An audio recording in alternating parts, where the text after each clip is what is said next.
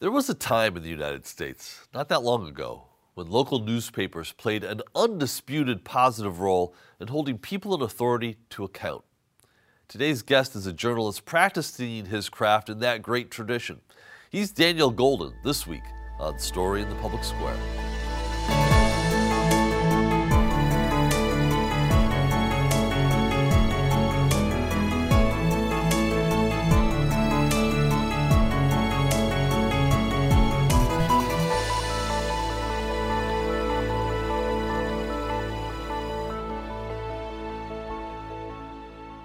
Hello and welcome to Story in the Public Square, where storytelling meets public affairs. I'm Jim Ludes from the Pell Center at Salve Regina University. And I'm G. Wayne Miller, also with Salve's Pell Center. And our guest this week is Daniel Golden, a senior editor and reporter for ProPublica. His most recent book, The Hunt, The Ransomware Hunting Team, is out now. Dan, thanks so much for being with us today. My pleasure. Thanks for having me. You know, uh, I take a look at the long uh, list of projects that you've been involved in, reporting that you've done, and I'm a little envious because you've been able to dive deep into so many different issues. Can you tell us what drew you to journalism in the first place?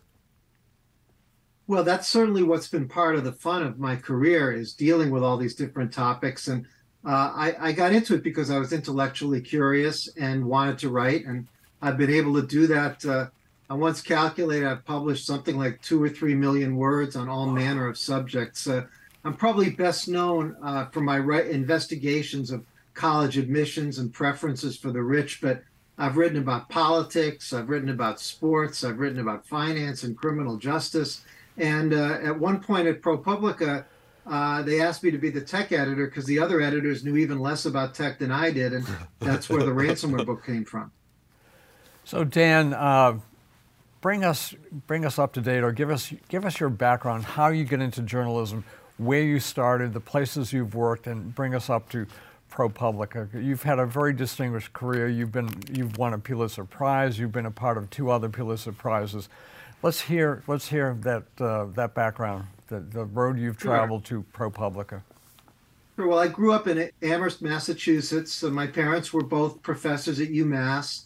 Uh, I then, uh, in the summers there, I worked on the Amherst uh, uh paper, The Record, uh, in, in, during college.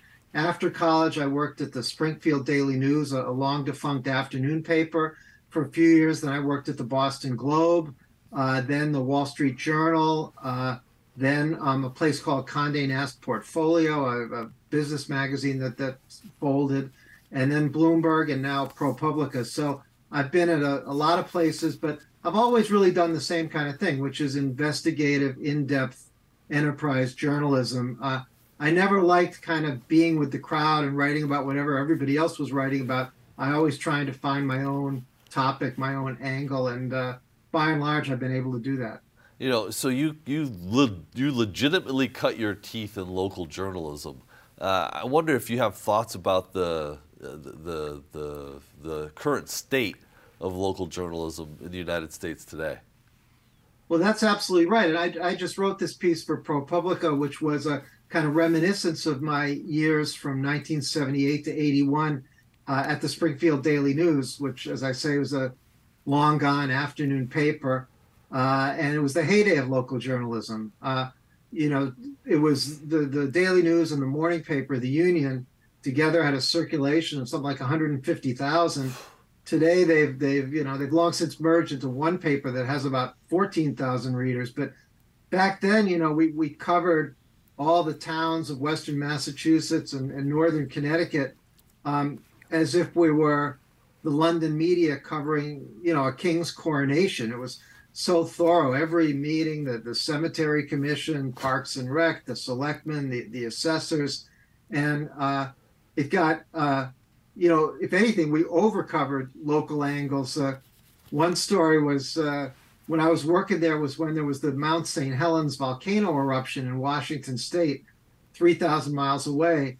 And uh, the editor called me in and said, uh, uh, you know, could this happen here? We want to find a local angle. And I called around. I found a geologist who said, of course, this couldn't happen in Massachusetts. We don't have any volcanoes. And uh, I told the editor, and I expected that would get me out of the assignment. But he, but he said, oh no, that that's fine. Write that up, and I end up having to write fifteen hundred words about how the Mount St. Helens eruption couldn't happen in Springfield. Uh, it ran under this headline, "It can't happen here," with a huge photo of the Mount St. Helens eruption, and you know that was typical of the time. Everything had to have a local angle. Everything had to be local, and now you know those local papers. Uh, many of them have, have closed. Uh, others are a shell of themselves. The Springfield paper doesn't cover a lot of those towns anymore. P- part of the building I used to work in is now a marijuana dispensary. So, uh, you know, I have a lot of nostalgia for that that period when uh, local news was in its glory. Well, in its glory, and uh, we, we've talked a lot on this show about the way uh, local newspapers can really hold public officials, local public officials, to account. Uh, how does this track with your own sense of sort of the evolution of American democracy? You're still working, you're still doing uh, important investigative reporting, but I think about you know a city like Springfield or you know the town I grew up in Hartford, or, you know, or other cities that have seen sort of the winnowing of those local newspapers of record. Uh, what does that mean for uh, public accountability in those places? I think those newspapers did perform a very important function of, of accountability. But, you know, as having worked on one, my memories are a little more mixed in that the Springfield paper at the time, and I don't think this was atypical, the publisher, who was a, a Newhouse executive, saw his role more as guiding the city's leaders rather than a kind of adversary Watergate type approach that that I would take. I mean, he was the publisher of the paper. He was also head of the downtown business redevelopment organization. So uh, at times we were, you know, cozy with the local, uh, you know, establishment and maybe went too easy on some of the politicians. But in general, yes, it was very important for local papers that the coverage they did do, and it was certainly helpful to create an informed electorate. And I think today, with less local coverage, people are are much more naive about government. I mean you know, the secret is that sometimes government actually works pretty well. It's not always awful. We investigative reporters focus on the bad parts, you know, the the abuses of power, but the you know, it's just like not everything is is death and crime in the world, but you'd think that from the nightly news. And so when people don't have those local papers covering the government both in what they do well and what they do badly and giving people a sophisticated sense of them, you really lose an awful lot. So, Dan, the, the story you wrote was called Local Newspapers Are Vanishing. How Should We Remember Them? And in that, you noted that the staff of the newspaper, the Springfield Daily, uh, did not reflect the ethnic diversity of the city. Talk about that. I mean, the city was about a quarter black and Hispanic, but staff members did not reflect that. Is that correct? That's absolutely right. And, you know, I didn't think maybe that much about it at the time, but looking back, it stands out because we did have a good bit of gender diversity. There were quite a few female reporters, although very few female editors. But in my time at the Daily News, there was only uh, one black reporter on the staff who I reconnected with for the story. And uh, uh, I think that, um, you know, at the time it was uh, diversity was not the kind of uh, you know, foremost consideration in hiring that it is today, and and that's a pity. And and as I mentioned, the paper was somewhat cozy with the power brokers of Springfield, who were generally, though not always, uh, uh, white. And I think that perhaps the lack of diversity in the staff may have, uh, you know, contributed to this kind of focus on the on the uh, politicians at the expense of maybe the community and the neighborhoods. You also write that there was friction between, you know, the young new reporters such as yourself and people who had been there a, a much longer time. And I think that again is a story of many newspapers of the era. Just talk a little bit about that. Yeah, I think that's definitely true. I mean, I was a, a child of Watergate. You know, when I was a teenager was when the Watergate scandal happened, and it, it, it spurred an awful lot of people like me to want to be investigative reporters like uh, Woodward and Bernstein. You know, we all saw the movie all the president's men and w- walked into this newsroom where, as I say, it was not really a adversarial approach that the paper took toward the power structure. And there were, you know, old timers there who had kind of learned newspapers in a in a different era and had a, had a different approach to them. And uh, so, you know, there's a bit of a generational clash. you, you, you see the same. I mean, there's kind of a generational clash today too, between younger reporters and and newspaper management. Uh, sometimes over issues of diversity or over issues of coverage, and it, it feels a little bit like history repeating itself. I mean, newsrooms are are very susceptible to uh, generation generational uh, divides. You know, Dan, uh, when you're, you, we've mentioned uh, you're now at ProPublica, uh, which is a, a, remarkable news source. For folks who might not know what it is, though, do you want to tell us a little bit about it? Sure. Uh, ProPublica is maybe a, a, dozen years old, 15 years old, and it's a uh, uh, investigative media outlet, a website that's a nonprofit. It's funded by you know donations and grants from foundations and, and things like that. It's grown like crazy. So we have more than 100 journalists considerably more. Uh, we're us focused and we have reporters all over the country. The, the headquarters is in new york. And and the mission is to um, investigate wrongdoing abuses of public trust and you know we do a terrific job i, I think uh, you know this year propublica has gotten a lot of attention for leading the way on the coverage of Justice Thomas and the, the vacations and benefits that he accepted from billionaires and Republican donors and so on. But, you know, we lead the way on a whole lot of issues. We've had great coverage of health insurers and how they don't uh, pay for sometimes life or death procedures, uh, you know, coverage of, uh, you know, ransomware, as I mentioned, and, and tech issues. Uh, we've had coverage of uh, problems with railroads and train accidents. I mean, it really runs the gamut immigration, criminal justice, uh, health, education. And uh, we also have done our bit to help local news in that we partner through something called the Local Reporting Network with local outlets around the country that don't have the resources to do investigative reporting. And what we do is essentially they send us a, a, a, pro, a project idea. And uh, if we like it, we we fund the reporter for a year to do the project. We co-edit it, and then we co-publish with the um, with that local paper. We do a lot of co-publishing with local papers and also with very eminent, prestigious national outlets like the New York Times, yeah. the New Yorker, the Washington Post, and so on. And that's a big part of our mission too, and that helps sp- spread the brand. Yeah, I'm curious. You know, why does the why does this model work for something like ProPublica? Why why why can a uh, place like ProPublica continue to do the kind of uh, long form, deep investigative reporting that has so far, for so long been the hallmark of great American journalism when local papers are losing the resources? Well, you know, what's, I guess, what's, what's different about ProPublica? Well, of course, it's a different business model. So the local papers were dependent on advertising uh, that has dried up as as readers have migrated to, to the web and you know, I'm not an expert on web financing, but I guess you can't raise the kind of money from ads there that you could in a, in, in print media. And in our case, I said we're dependent on uh, uh, the generosity of, of donors and foundations, and you know the quality of our work in turn attracts more and more donations, so that we've been able to grow and flourish. And it's not just you know ProPublica is not the only example of this. I mean, nonprofits have sprung up around the country to do journalism uh, I, I, work with a couple of them, or I have. There's one in, in New Bedford, Massachusetts. Uh, uh, there's various investigative centers around the country. It's probably been the the nonprofit model has probably been the su- most successful of the various kinds of attempts to uh, replace what the local newspaper used to do, and in some cases still does. We need to take a quick moment for station identification. This is Story in the Public Square, where storytelling meets public affairs. An audio version of this show can be heard multiple times every weekend on SiriusXM satellite radio's popular Politics of the United States. That's the POTUS channel, number 124. We produce Story in the Public Square with a great crew at Rhode Island PBS, and we're lucky to work with them. I'm Jim Ludes. On most days, you can find me running the Pell Center at Salve Regina University in historic Newport, Rhode Island.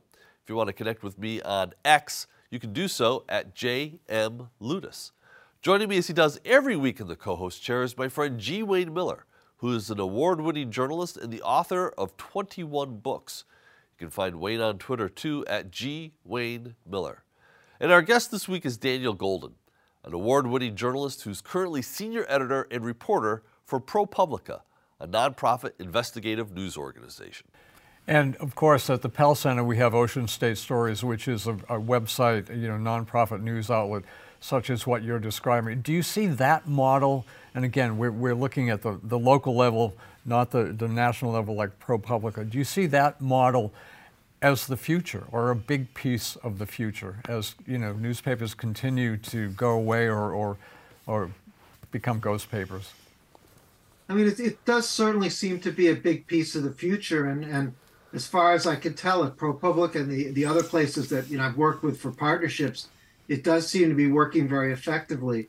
I mean, I think there's always questions about are there enough donors to go around? Are there enough grants to go around? And you know, what are the potential conflicts of interest? I mean, just like in newspapers at a local paper, you always had to be worried about, well, if this guy, you know, pays a lot of money for ads, maybe, and I have this story that makes him look bad, are we going to publish it? you know, theoretically, at a nonprofit, you could face some of those issues when you come across something that reflects badly on a big donor. So, you know, th- that issue is kind of endemic to any kind of journalism. But I do think that so far it's been very successful. The quality of the journalism at, at ProPublica and some of these other outlets is extremely high. And I think one of the benefits is the fact that we have an investigative focus so that you know and, and many of the others do they'd rather do in-depth stories whereas like i say, the local papers covered meeting after meeting after meeting after meeting but maybe they didn't have as much time to really dig into something and the, the new nonprofits seem to prioritize that kind of digging under the surface to find out what's really going on you know, we've mentioned already that you're uh, recently published the the ransomware hunting team in paperback, uh, built on your, you know, developed from your reporting for ProPublica. Uh, how, how extensive a problem, how extensive a challenge is ransomware, uh, and what did your reporting show?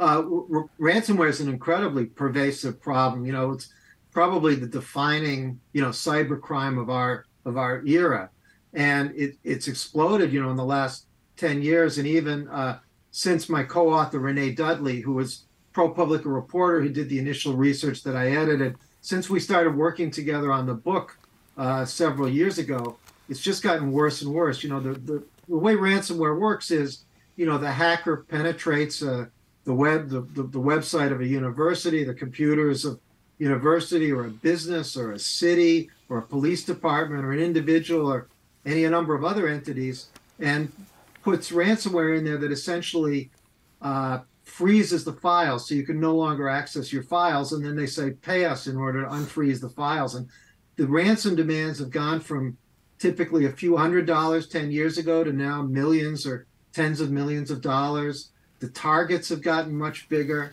the quality of the ransomware has gotten better it's it's a huge huge problem and our book is about this group of dedicated volunteers about a dozen people around the world who are um, they're they're poor Many of them didn't go to college. Uh, they uh, have difficult life circumstances often, uh, but they're brilliant technically. And what they do is they crack the ransomware code that the hackers put in the computer so they can get you your files back uh, in many cases without having to pay the ransom. And wow. they've saved millions of people uh, billions of dollars in uh, in ransom and been extremely effective. And completely unheralded, but they filled a gap that has been left by uh, government law enforcement agencies, which have been totally incapable of dealing with ransomware. The ransomware hunting team is really the most and even only effective force against this major cyber threat. Hmm. So, Dan, we want to talk about some of your other work. Um, tell us about the newest college admissions play, Paying to Make Your Teen a Peer Reviewed Author. That really caught our attention. Well, that's you know, I, I, as I say, I've written a lot about college admissions and how it favors the rich, and uh, it's sort of the gift that keeps on giving. And this was one of these latest twists. I mean, in college admissions now, some of the traditional criteria are kind of falling by the wayside, right? And that um, you know, many colleges no longer require the the SAT or the ACT. Um, you know, affirmative action has been banned by the court. So, so what are they going to uh, look at? And you know, rich kids go to college counselors.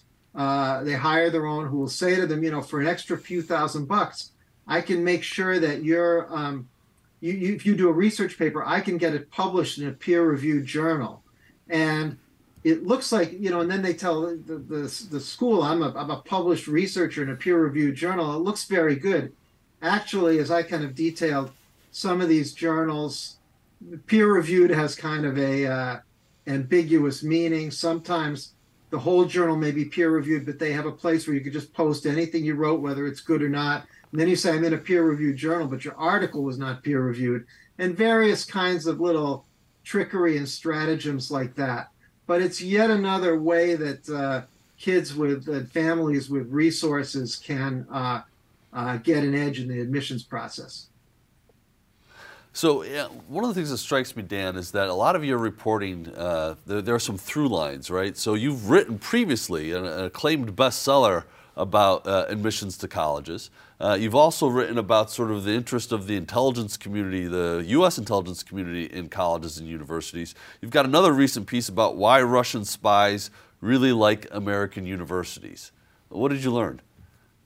Well, you, are right. There is a through line, and you know, my writing about education has sort of all focused on the idea that universities are too concerned with making money and not enough concerned with the quality of education. So that was the point of my admissions work and has been how the admissions process, which should be based on merit, is tainted by money. Mm. And then I looked at uh, spying on college campuses, and what I portrayed was that it's a two way street, that essentially with all the foreign students and professors that we have, yes, some of them are spying on our colleges and universities and trying to recruit people for their side.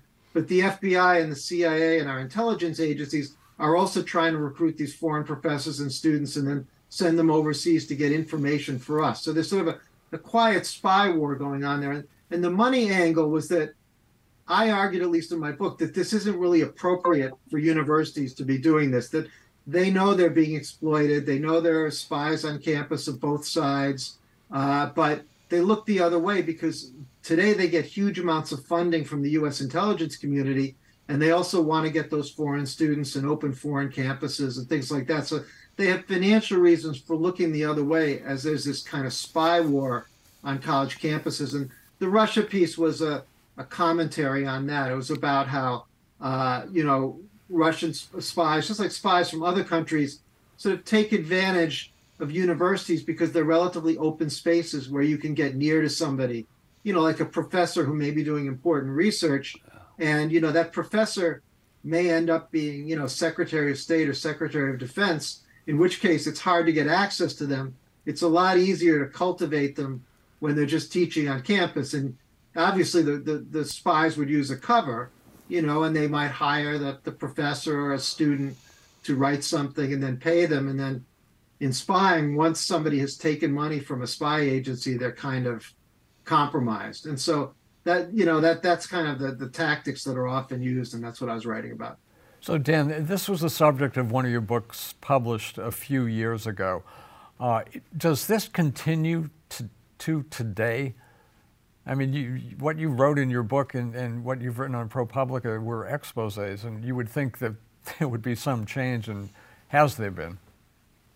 One of the things I found over my career is no matter how persuasive the evidence you bring forward to document a problem, if it's in everybody's interest to, to continue, you know, they don't see it as a problem and it's in their financial interest to keep going, then it's hard to accomplish a lot of meaningful change. I mean, I, I documented conclusively in my admissions book 20 years ago that uh, uh, you know there was a huge advantage for rich kids in college admissions, but very little you know has been done about it.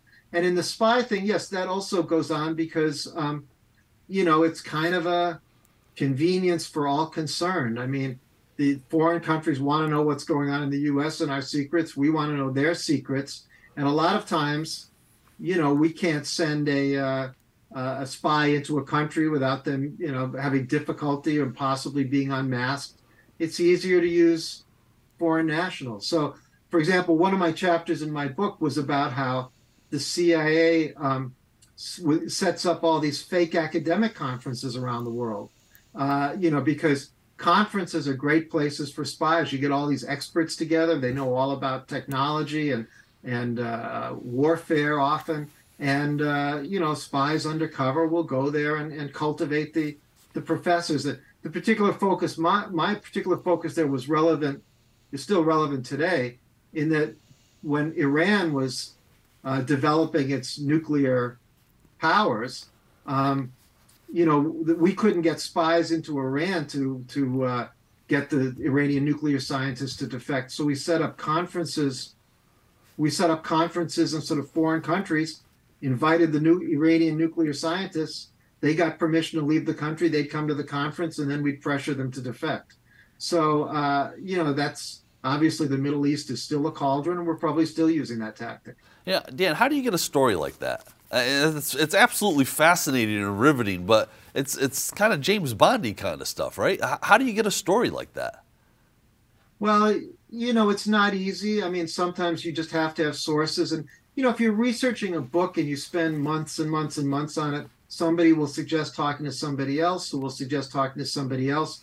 Sometimes you'll get documents. Uh, one example, one of the chapters in the book was about um, how this Chinese graduate student had stolen invisibility research at Duke University. There was quite important research on how to shield a, a, a building, that you know how to make or, or a potentially a weapon, a, a, a tank or something, by diverting you know uh, waves. Um, how do you make it invisible? And this Chinese grad student had stolen it, taken it back to China, and was building a business with it, making a lot of money. And um, there I got it through a public records request to a group called NSHEAB, which was a government group uh, of uh, college presidents and intelligence personnel where they would meet and talk over things together. And um, I got the agendas for those meetings. And in one of them, it said that a Duke professor would speak about how a Chinese graduate student had stolen uh, his invisibility research. So, armed with that, I began to do my research. I looked at who the different graduate students were. I identified who the likely person was. I began talking to former people in the lab. Eventually, I chatted with the with the professor himself. I went down to Duke, and you know, I, I nailed every aspect of that particular scheme. And so, it just takes a lot of work and digging. Dan, it's hugely important work. Thank you for sharing it with us. He's Daniel Golden with ProPublica. That is all the time we have this week, but if you want to know more about Story in the Public Square, you can find us on social media or visit pellcenter.org you can always catch up on previous episodes. For G. Wayne Miller, I'm Jim Ludes, asking you to join us again next time for more Story in the Public Square.